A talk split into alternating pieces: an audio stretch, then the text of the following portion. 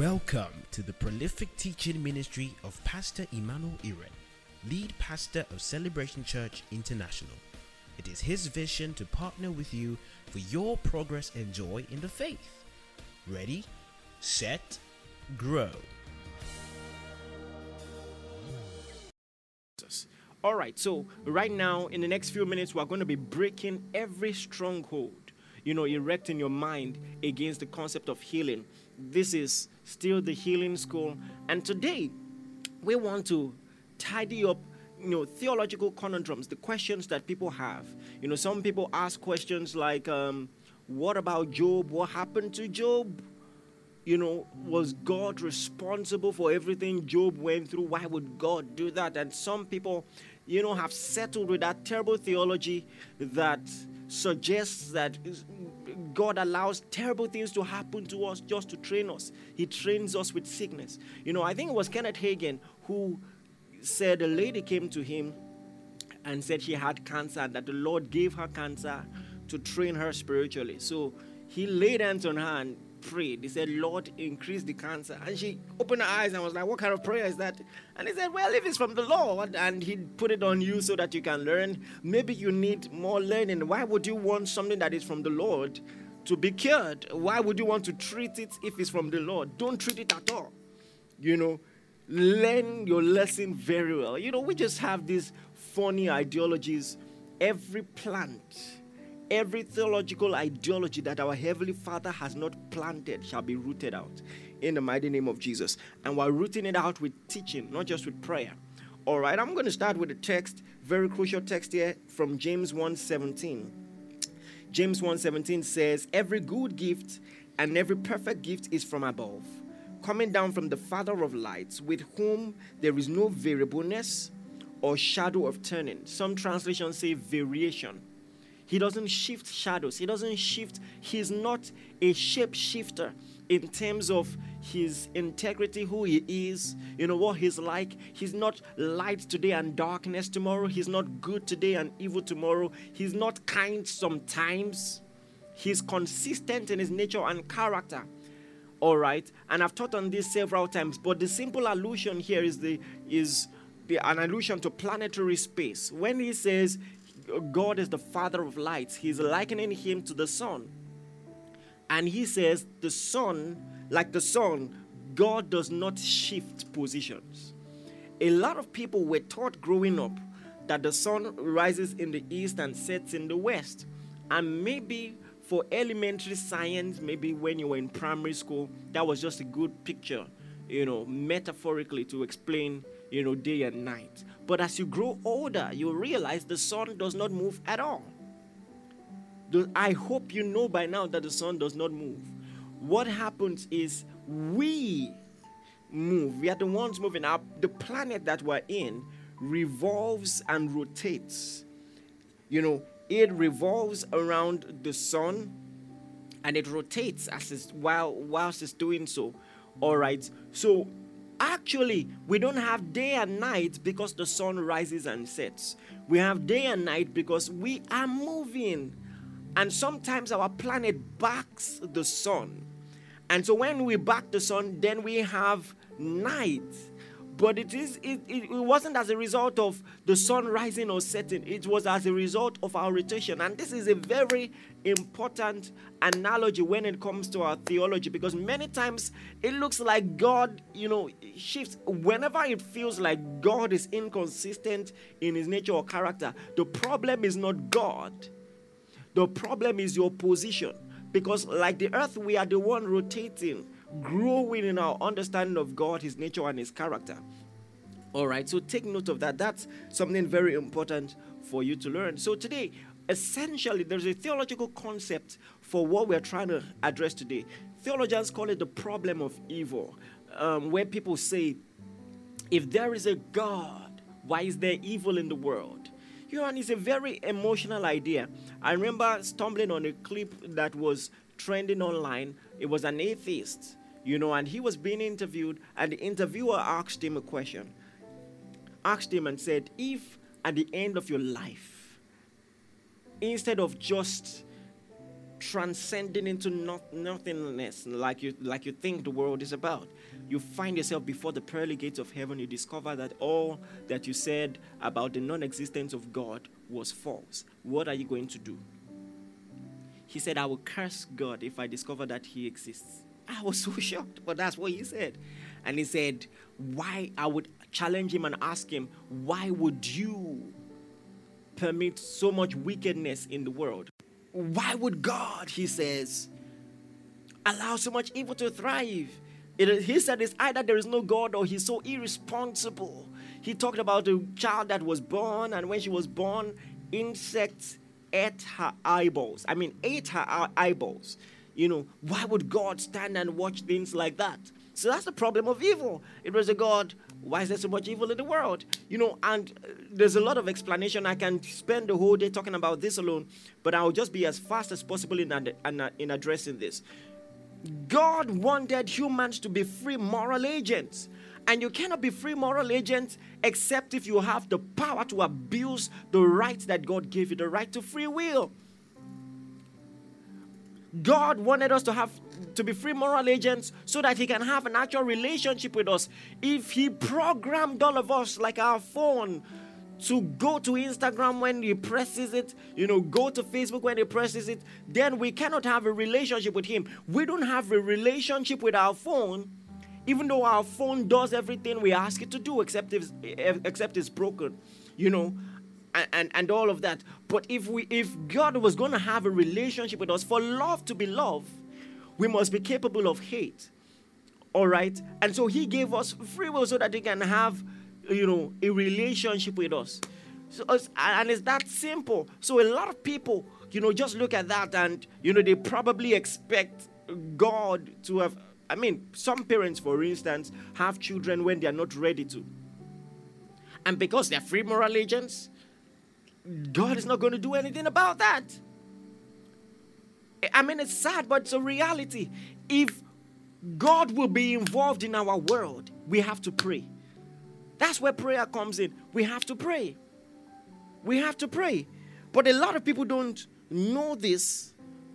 And so they just blame God for everything. And I can go on and on to talk about this. But that's that in a nutshell.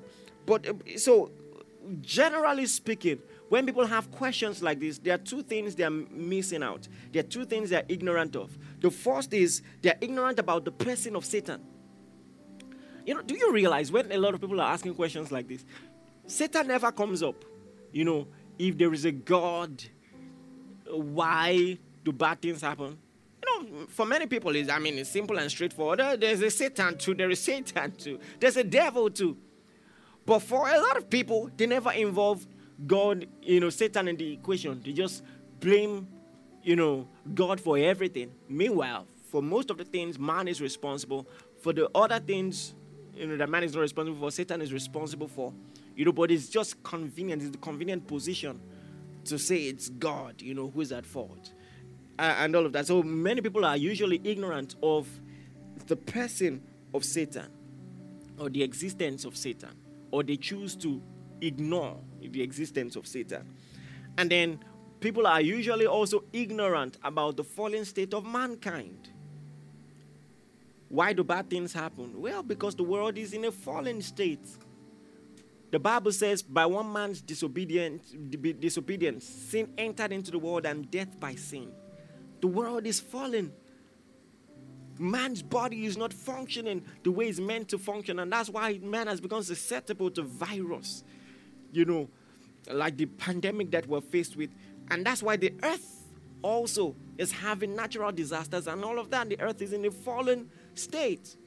Something went wrong. Everything was perfect when God created everything, the Bible says, and He saw that everything was good. So you have to understand this. So that's that in a nutshell. So bear that in mind, but don't forget where we started. Every good gift Every perfect gift comes from the Father of light. With Him, there is no variableness, no shadow of turning. You have to believe that as we begin. Because even all the questions I'm about to answer, even if I answer the, them, if you don't believe this fundamentally, more questions will arise in future. And who knows, I just might not be there at the moment to explain it to you. So it will help you to just believe God is light, in Him is no darkness at all. He doesn't make people sick. He's a good God. You need to understand this and believe this. So I'm just going to pick, you know, someone suggested, you know, that I talk about Noah also. And I'm going to do that if we have time. So let's just try to uh, trash out, you know, um, Job, the story of Job, and also Paul's thorn in the flesh. And then if we have the time, we'll delve into the Noah situation. But when you study what happened to Job, you will see that what happened falls under the same category of what I just talked about. There was, I mean, blatantly the ignorance of about the existence or the activity of Satan in the story of Job. And I'm going to prove it to you. You know, and there was also ignorance about man and his fallen state.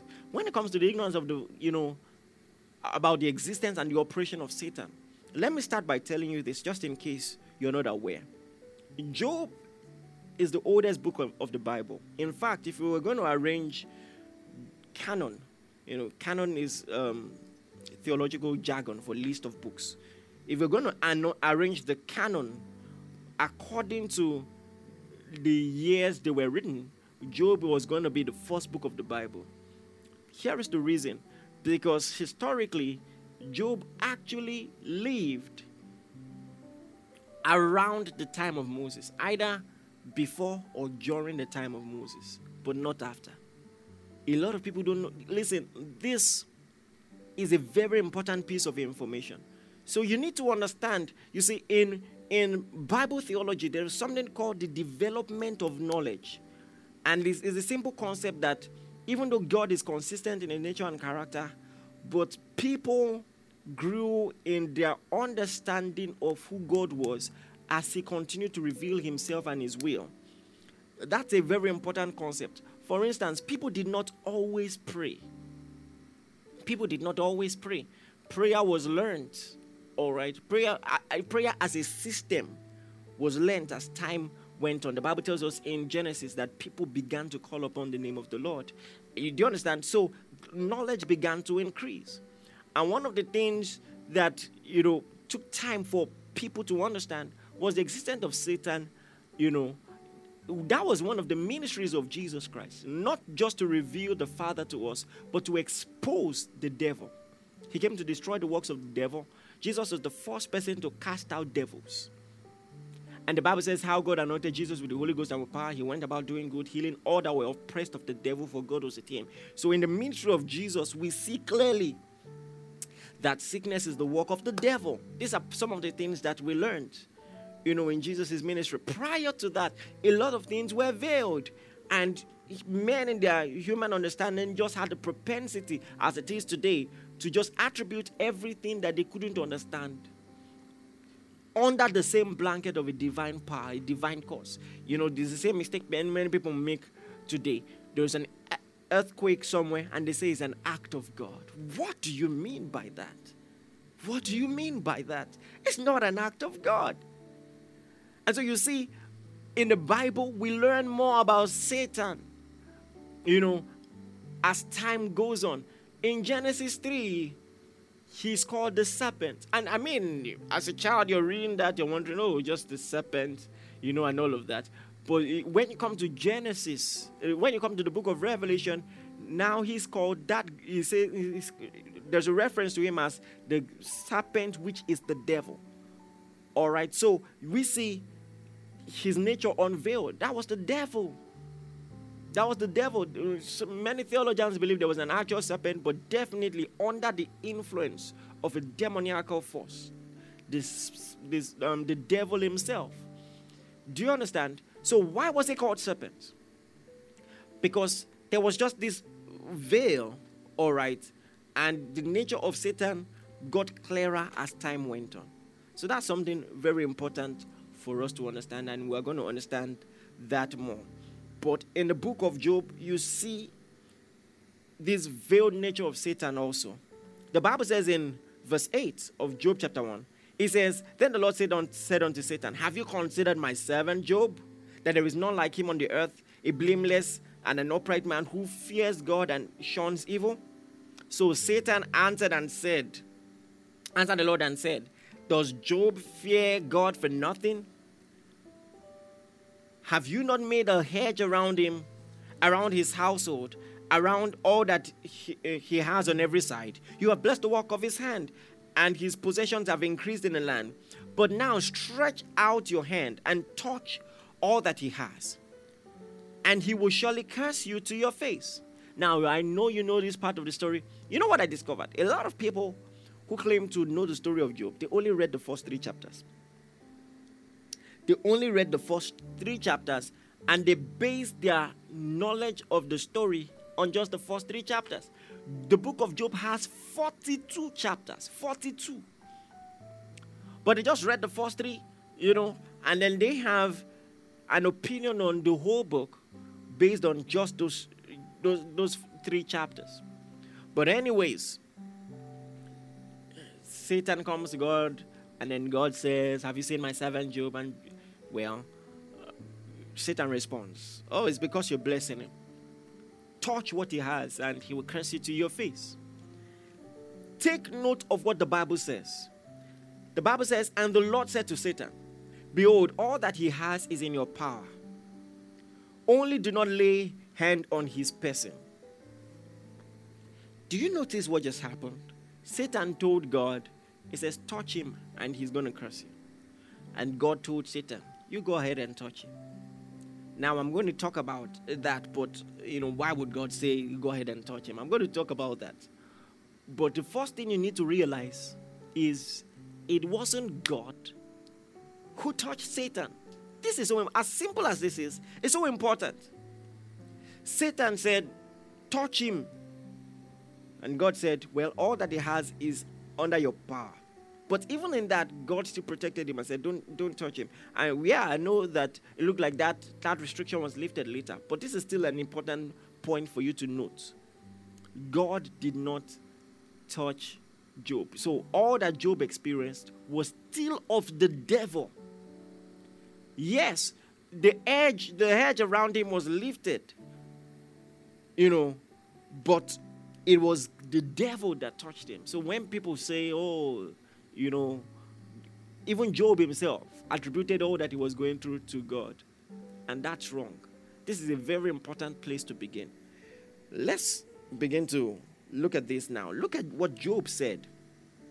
In Job 19:21, Job said this. He said, "Have mercy on me, my friends, have mercy, for God's hand has struck me. You see the problem? Same problem a lot of people have today. Job said it was God that struck him. And we know it was the devil. It was the devil. Verse 2, verse 22. Why do you persecute me as God does? His friends, you know, were trying to figure out the situation and he says, Why are you persecuting me as God does? God is persecuting me. He says, Will you not get enough of my flesh? Now look at verse 6 of chapter 19. Verse 6 of chapter 19. Job says this. He says, Then understand that it is God who has wronged me and caught me in his net. He says, God is doing wrong. God is doing wrong. He has wronged me and caught me in his net. He said, I am right and God is wrong. I'm, I'm, it, there's a lot to uncover from this. In verse 5, it says, If you really want to appear superior to me, and you want to disgrace me as evidence against me, then understand that it is God who has wronged me and caught me in his net. Just imagine that. So the people, his friends who were also wrong, were saying, Oh, you must have done something for all these things to be happening to you. And he's saying, Oh, you're just trying to prove that you are better than I am. You know, they turned it to a morality conquest. And then he said, It is God who is wrong. I am right and God is wrong. See, revelation was still limited at the time, but one of Job's friend, Eliphaz, was very perturbed by what Job said. He said, Why would you talk like this? In chapter 22, verse 21, he said, Come to terms with God and be at peace. In this way, good will come to you. He said, Why, why would you Why would you talk like this? Even though he was wrong in the way he went about it, Job's friends also thought it was God who was punishing Job. I'm just pointing out the first point to you ignorant about Satan and his activity. Job thought it was God, his friends thought it was God. At least the friends were even better than Job, you know, uh, you know, to think that he had Job had done something to warrant everything, you know, but they were both wrong in thinking it was God. This is the first major problem when we have, you know, when we have to deal with the evil that the world is faced with. A lot of people just tend to blame God for everything. And Satan was there attacking Job, and he was total, totally ignorant about it. So, this is something important for you. Isn't it fascinating that in all of this, Job had said no prayer? Job said no prayer. Job said no prayer. Do you notice it was when Job prayed that everything ended? He might have been praying for his friends and all of that. But it was when he prayed that everything ended. How else do you resist the devil? So, just lessons, he was just there playing the blame game. I am right and God is wrong. You know, which leads me to the next point. He was ignorant about his fallen state and the state, fallen state of the world. Job was a very self righteous man. You know, in fact, it might be too early, you know, to tell you this, but I can tell you categorically, you know, that what God said about him, oh, an upright man, in Job 1 8, appeared to be sarcasm. Because, first of all, with our full canon, we have the full, complete Bible. We know that nobody, you know, could be righteous before God by his own merits, righteous enough to say challenge God and say, I've not done any wrong. But Job felt otherwise. He wasn't aware of his fallen state and the implications thereof. And he just thought he could match up with God in terms of morality or tick all the boxes. He had this strong self righteous consciousness.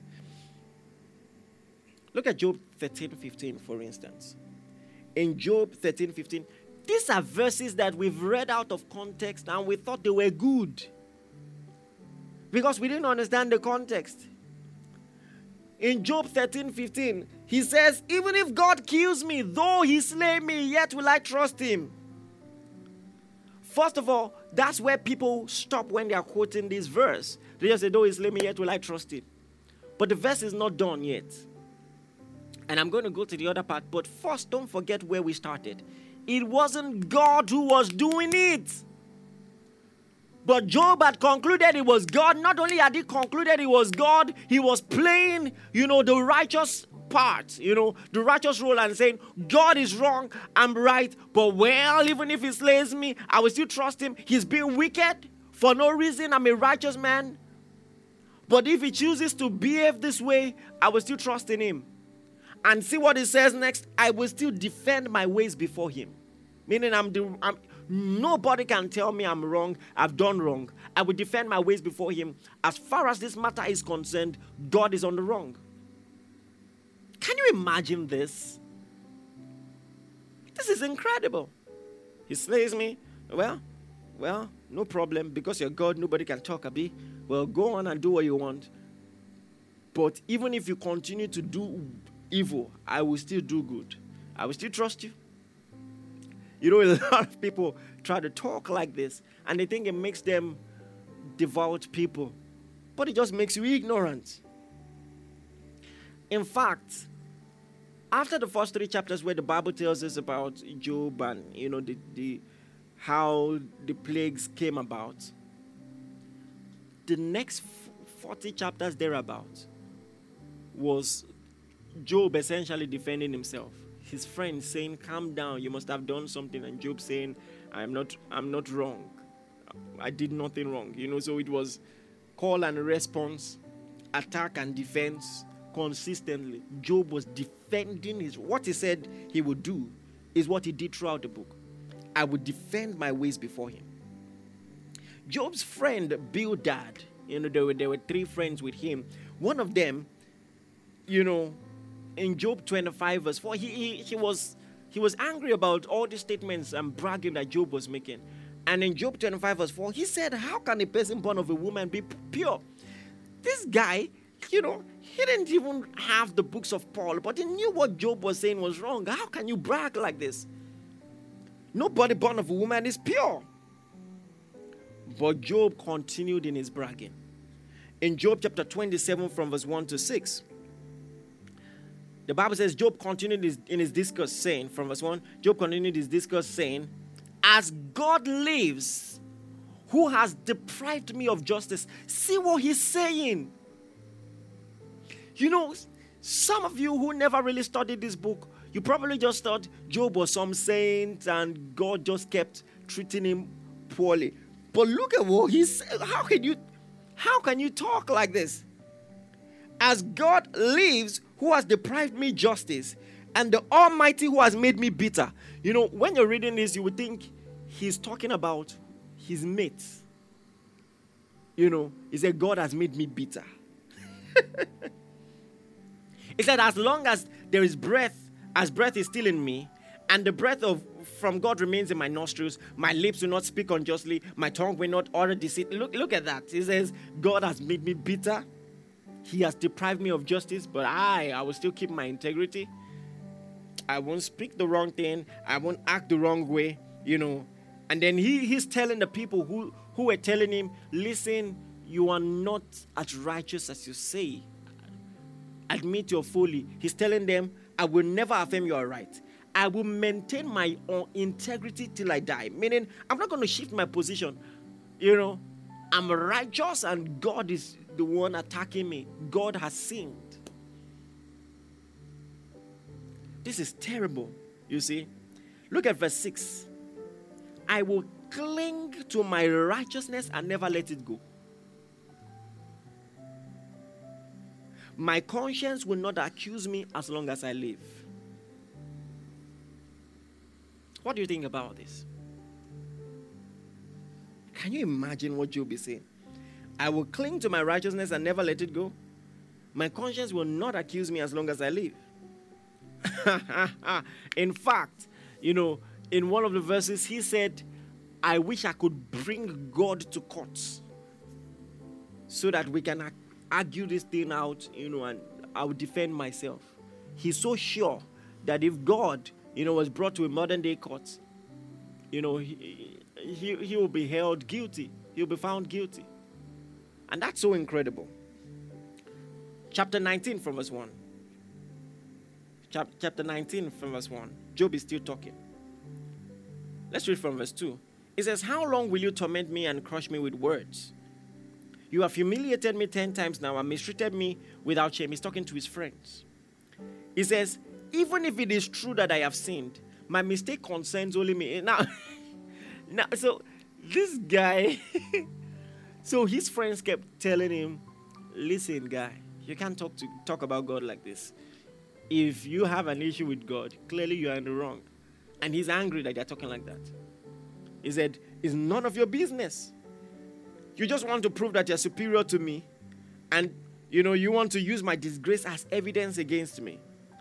Verse 6, it says, Then understand that it is God who has wronged me and caught me in his net. It is God. God is wrong. Stop all these ones you guys are saying. God is wrong. And so in verse 32, everybody, you know, I want you to open verse 32, verse 1. This is a very important aspect of this. Verse 32, verse chapter 32, verse 1. It says, So these three men quit answering Job because he was righteous in his own eyes. Listen, so you see, the integrity of Job was clear in the Bible. It is clear who Job was. He was a self righteous man. In fact, the Bible says the three friends stopped answering him because it was clear at that point he was righteous in his eyes. You know, so much for, you know, the devout, innocent Job, you know, that everybody who only read the first three chapters of the book saw him to be. But the Bible says he was righteous in his own eyes. Now there was a fourth friend who had actually been quiet all through this while, he was quiet because he was younger. And you know, it's just like an African culture. When elderly people are talking, you don't want to interrupt. But now he wants to speak. His name is Elihu. All right. And now he's speaking because the older people who were supposed to address the situation, they, were, they kept saying rubbish. So now Elihu wants to speak. Pay attention to this. So, verse 2 of chapter 32. It says, Then the wrath of Elihu, the son of Barachel, the Buzite, and of the family of Ram, was aroused against Job. His wrath was aroused because he justified himself rather than God.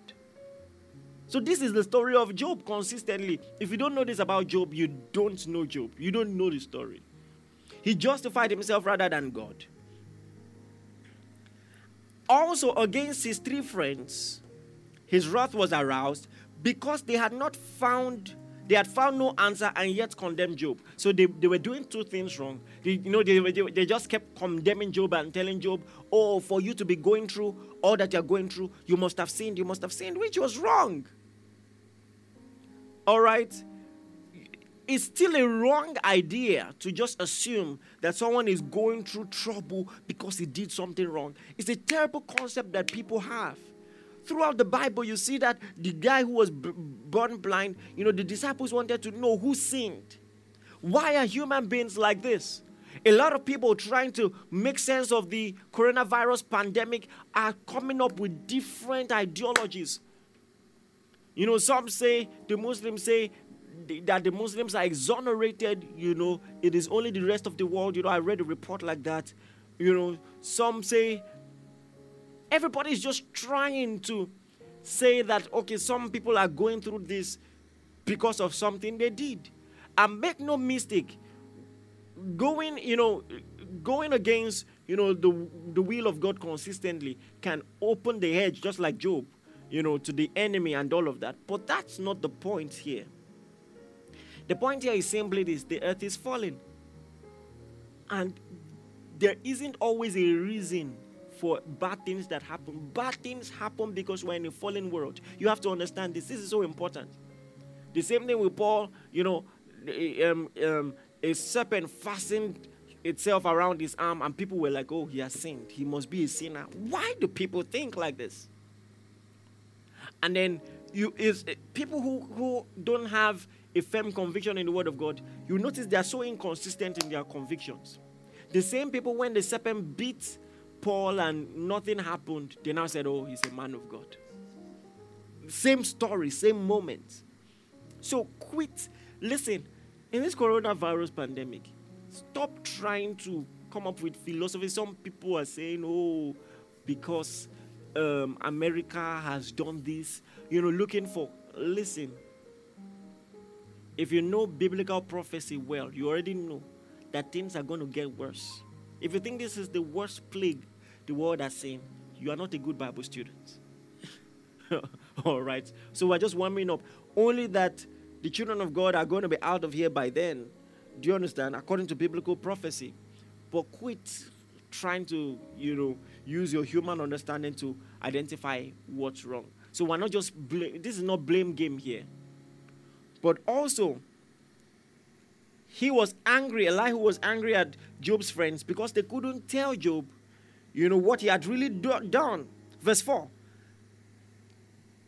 He's talking. He says, Now because they were years older than he, Elihu waited to speak to Job. When Elihu saw that there was no answer in the mouth of these three, three men, his wrath was aroused. So Elihu, the son of Barachel, answered. He said, I am young in years, and you are old. Therefore I was afraid and dared not declare my opinion to you. I said, Age should speak. Elihu is shading them.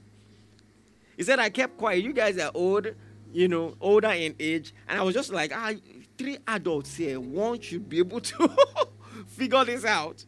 He said, I said, age should speak, a multitude of years should teach wisdom. But this is what he discovered. Verse 8. It says, But there is a spirit in man. You know that text that we quote, the ones even we use for exam, that really doesn't concern exam. You know, this was Elihu talking. He says, But there is a spirit in man, and the breath of the Almighty gives him understanding. Great men are not always wise. This is a reality in our world. Great men are not always wise, nor do aged always have understanding in justice. He says, Therefore, listen to me. so, Elihu, listen, you have to understand at the time these guys were talking, there was no Bible. Don't blame them for their ignorance. We're talking about people who lived even before the law of Moses existed. So, if they were going to have any proper understanding about God, it was going to have to be by inspiration. And now Elihu is going to bail them out by inspiration. All right. The rest had been guessing. Oh, if bad things are happening to you, Job, you must have done something. But now he's about to speak by inspiration. Verse 18 it says, For I'm full of words, the spirit within me compels me. He's talking by inspiration. Indeed, my belly is like wine that has no vent. It is ready to burst like new wineskin. It says, I will speak, I will find my relief. I must open my lips and answer. You know, he said all of that. Look at chapter 3, verse 8. Now he's he's addressing Job. He says, Surely you have spoken in my hearing. For I've heard the sound of your word saying, I am pure without transgression. This is a summary of what Job was saying. He said, Job, this is he's saying, Job said, I am pure without transgression, I'm innocent, and there is no iniquity in me. He says, Yet he finds occasion against me. This is what Job is saying to God. I am pure, I'm innocent, but God finds occasion against me. He counts me as his enemy. He puts my feet in stocks, he watches all my path. Look, in this you are not righteous. This is the important thing you must take from this. Elihu challenges him by inspiration. The first thing he says is, You are not righteous. I will answer you, for God is greater than you. You may have thought he's your mate by saying, Bring him to court. Let's present the evidence. You are not righteous, and God is greater than you. Verse 14 Elihu, by inspiration, is about to tell Job what happened. He says, For God may speak in one way or in another, yet men may not perceive it. He's telling Job that the evil he faced could have been averted. God tried to warn him and he didn't hear. He said, God may speak in one way or yet in another, yet man may not perceive it. In the dream of the night, in a vision of the night, when deep sleep falls upon men while they are slumbering in bed, he opens the ears of man and seals their instruction in order to turn man from his deed. So listen, Job had erred. God wanted to redirect his step. Can I tell you something? If you are following the, the genealogy I'm giving you, the time in which Job existed, you realize this wasn't too far from Abraham's time. And there was a similar story. In fact, many historians and theologians believe that Elihu is making reference to Abraham and Abimelech in Genesis 20. Do you remember Abimelech? Abimelech was on his own.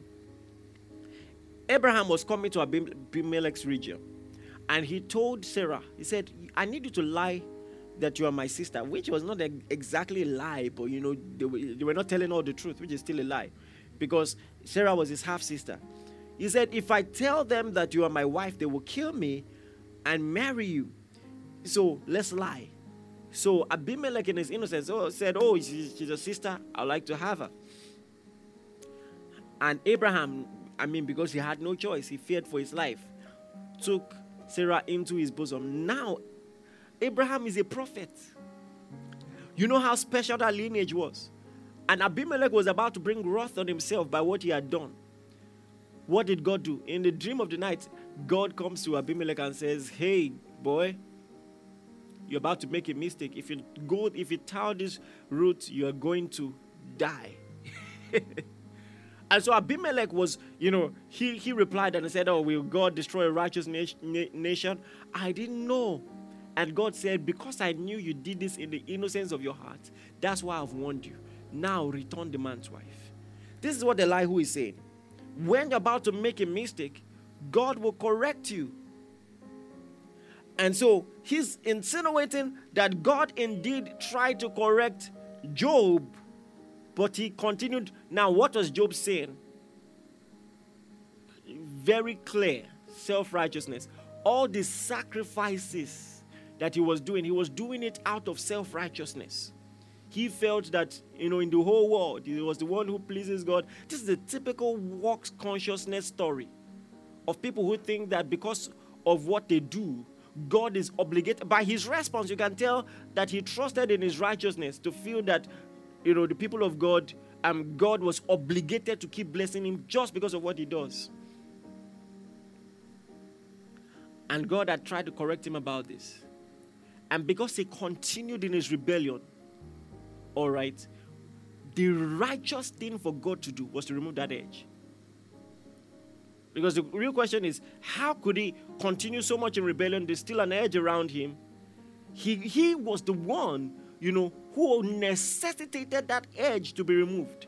Because when you continue consistently in rebellion like that,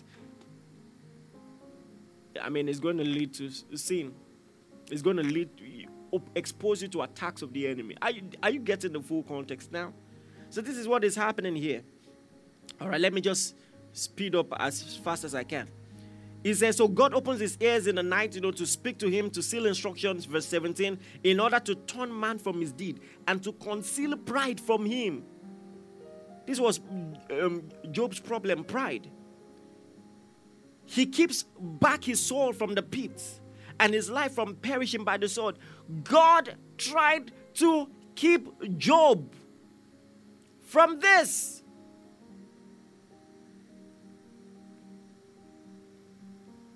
Try to keep Job from this. But when you don't listen, you know, then trouble begins. All right? I, if I stop here, I believe this is sufficient. There's still so much to say. If you're still in doubt about maybe Job's righteousness status, look at what the Bible says in chapter 47, from verse 7 to 9. Chapter 47, from verse, did I say 47? 34, I beg your pardon chapter 34, from verse 7 to 9. It says, What man is like Job, who drinketh up scorning like water? he said, Job was a scorner. A scorner. He goeth in the company of the workers of iniquity and walketh with wicked men. You see?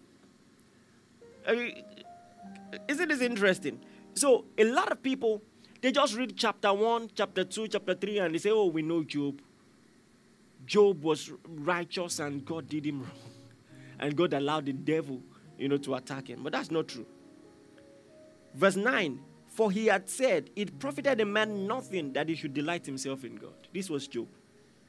So he went on in his rebellion, but because of all the sacrifices, he thought that God was still obligated to keep blessing him. You see that? Just like some people who do all the wrong things in the world, you know, some would even still make money and give God glory, give a tenth to church. you know, Job was that kind of fellow. Verse 37 of chapter 34, verse 37, he said, For he has, he has added rebellion unto his sin, and clapped his hands amongst us, and multiplied his words against God. So, as if he had not done wrong enough, when he did wrong, you know, and bad things started happening, he still had the audacity to challenge God for that. A few things you need to know. Number one, the devil can no longer accuse us. Can I tell you something? Even if you sin and you, as, as, a child of God with the, right, with the righteousness, you have the righteousness of God in Christ, you shouldn't go on perpetually in sin. But you have to understand the conversation, such as happened in the time of Job, cannot keep happening. God and Satan have no such conversations in our day. You need to, this is a very crucial aspect. Because now it seems, oh, justified. Oh, now I understand why I'm going through what that I'm going through. I sinned. God tried to warn me. I didn't hear. So he opened the edge for Satan to. No! Give no place to the devil. Because there is something very important for you to know as a difference between you and Job. Jesus has died. He died for your sins, He paid the price for your sins. God is never going to entertain any accusation from the devil. There is therefore now no condemnation to those who are in Christ Jesus who walk not after the flesh but after the Spirit. This is so important. So that's one thing for you to know. And unlike Job, we are the righteousness of God in Christ. See, the sacrifice of Christ has made all the difference. Let me show you something interesting. Even in the book of Job, you know, we see a foretaste, a foreshadow of Christ and what he was going to come and do. In chapter 33, you know, verse 22, when Elihu was telling Job what had, what had happened, or in a dream of the night, he probably warned you, you know, and all of that. He said, Yes, his soul draws near the pit, and his life from the executioners. Verse 33 If there is a messenger from God, a mediator, one amongst a thousand to show man his uprightness, then God will be gracious to him and says, Deliver him from going down the pit, for I have found a ransom. Oh, thank you, Lord. So Elihu was saying, Oh, if only there was a mediator, if only there was a ransom, Job, what happened to you would not have happened. Well, now we no longer say if only. There is a ransom. We have a mediator. Hallelujah. This was a foreshadow of Christ and what he was going to do. So, this is why what happened to Job cannot happen to you. Can I tell you something? When you see things going wrong in your life, don't fold your arms and say, Oh, God allowed it just like He allowed Job. No, it's the devil. The Bible says, Resist the devil and he will flee from you. Submit yourself to God. If you do wrong, you know, trash that out with God. Know it, I call it God, God's guilt. All right. Knowing that because you're, you're a righteous person, you have a righteous nature, you shouldn't have done it, so you can feel bad for it. But you still have God's audacity knowing that you are still the righteousness of God in Christ. Handle the devil, kick him out of your house. All right? Don't give him a foothold. Because even your inadequacies, you, you can hold on to them because of the blood of Jesus. This is important. So even Job, Elihu said, if he had, if God had found a ransom, a mediator, his life would have been spared. Well, God has a ransom for us. Christ has ransomed us for, by his blood. So, listen, never use Job and the story as an excuse to allow the devil to plunder you. Never. Don't give place to the devil at all. You know, another story that a lot of people just cling on to, a lot of people just bring up these things as an excuse, you know, really. Just looking for an explanation to justify, you know, the activity of Satan in their life. Instead of building their faith to stand against these things. So they say Paul's thorn in the flesh. I want to read that to you, Second Corinthians chapter 12. 2 Corinthians chapter 12 from verse 7. Thank you, dear Jesus. Oh, Father, we adore you. We bless your name. Second Corinthians chapter 12 from verse 7. It says, Lest I should be exalted above measure through the abundance of revelations, there was given to me a thorn in the flesh, the messenger of Satan to buffet me, lest I should be exalted above measure. You know, so now you're like, some people are, you know, their interpretation of this is Paul, you know, was functioning in high revelation of the word, and God wanted to humble him. Have you heard people talk like that? God is trying to humble me. And so, you know, they say, God made Paul sick. You know, just two weeks ago, someone still, you know, commented on one of my posts and said, Remember Paul's thorn in the flesh? And, you know, I, I just felt sorry. I just felt sorry. This is so important. This is not just semantics. Because when you excuse sickness and pain, the devil has a free day in your life. But when you discover, you know, that God is not behind it, you expose Satan and you can kick him out. All right. So Paul says, For this I besought the Lord thrice that it might depart from me. And he said unto me, My grace is sufficient for thee, my strength is made perfect in your weakness. Most gladly, therefore, I'll rather glory in my infirmities, that the power of Christ might be rest upon me. Therefore, I take pleasure in infirmities. You know, a lot of people say, Infirmities, he was sick. And he prayed three times, God refused to heal him. If Paul could be sick like this, who are we?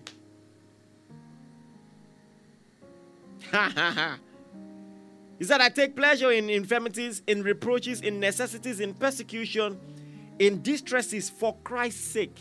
For I am weak, then I am strong. And a lot of people have theologized with this. But this is simple, straightforward. Time is fast spent. I'm not going to spend time on this. This was a simple Old Testament imagery. Thorn in the flesh. Don't assume you know what thorn in the flesh is. Some have said it was boil. Some, hey, Jesus Christ. You know, don't assume you know what it is. Just be diligent, read it up. And it was a common imagery. Look at look at Numbers chapter 33, verse 55. Numbers 33, verse 55. You know, God used this imagery time and again for the children of Israel. You need to understand, Paul did not coin that phrase himself, thorn in the flesh. It was God who used it first. And so he was using an, a phraseology that was already popular in the Old Testament. And God told the children of Israel, you know, when you get to the promised land, don't cohabitate with the Amalekites and all these pagan people. Drive them out. I wish I had enough time to explain why, you know, but drive them out. And if you don't drive them out, he said, This is what will happen. Look at Numbers 33, verse 55. But if you will not drive out the inhabitants of the land from before you, then it shall come to pass that those which you let remain shall be pricks, thorns in your eyes, thorns in your side. And they shall vex you in the land wherein you dwell. Meaning they are going to become formidable, they are going to be your enemies, and they will fight you. So, thorn in the side was figure of speech for persecution. Persecution, not sickness. Persecution. Look at Joshua chapter 23, verse 13. Joshua 23, verse 13. It says, Know for a certainty that the Lord your God will no more drive out any of the nations from before you but they shall be snares and traps unto you, and scourges in your sides, and thorns in your eyes, until you perish from this good land which the Lord had given you. Again, persecution, referring to nations, heathen nations, tormenting and oppressing. Judges chapter 2, verse 3. Judges chapter 2, verse 3. It says, Wherefore I said, I will not drive them out from before you. They shall be thorns in your sides, and their God shall be a snare unto you. Out of the mouth of two or three witnesses, every truth shall be established. I just say, you know, so thorn in your side, thorn in your flesh, you know, snare in your eyes, or whatever the, the, the figure of speech is, is for persecution. God never responded to someone crying out for healing this way to say, hey, My strength is made perfect in your way. What is the meaning? What's that supposed to mean? You know, that's inconsistent with the nature of God. And people will just hang on to this that they don't understand. I mean, in the clear scenarios of Jesus in his earthly ministry, he never turned anyone down who asked for healing. But they just sit on in the side, you know, people like mystery. And this must stop. Because that's not God. That's not the God of the Bible. He doesn't plague people with sickness to make them grow spiritually. He doesn't do that. Every tree, every false doctrine on this that my Heavenly Father has not planted must be uprooted. In Jesus' name. You know, so I mean, and so when you follow the context, of what Paul was saying to be clear what he was saying. The Bible says in 2 Timothy chapter 3 verse 12, 2 Timothy 3:12, "Yea, and all that live godly in Christ will suffer persecution." And that's why God said, ah, you, you can't pray for the persecution to stop. It comes with a package. Instead, he replies, my strength is made perfect in your weakness. And that's what happened in Jesus' case too, when he was crying, praying at the Garden of Gethsemane for the cup to pass over him. Instead, he was strengthened. And that's what happened to Paul. So it wasn't it wasn't sickness for crying out loud, for Christ's sake. It wasn't sickness. All right. Chapter 11 verse 24. The chapter I mean Second Corinthians 11 this is the chapter just before chapter 12 that talks about all of this. It will help you understand the context. He, Paul talked about all the persecution he faced. He says, Of the Jews, five times received I 40 strokes, save one.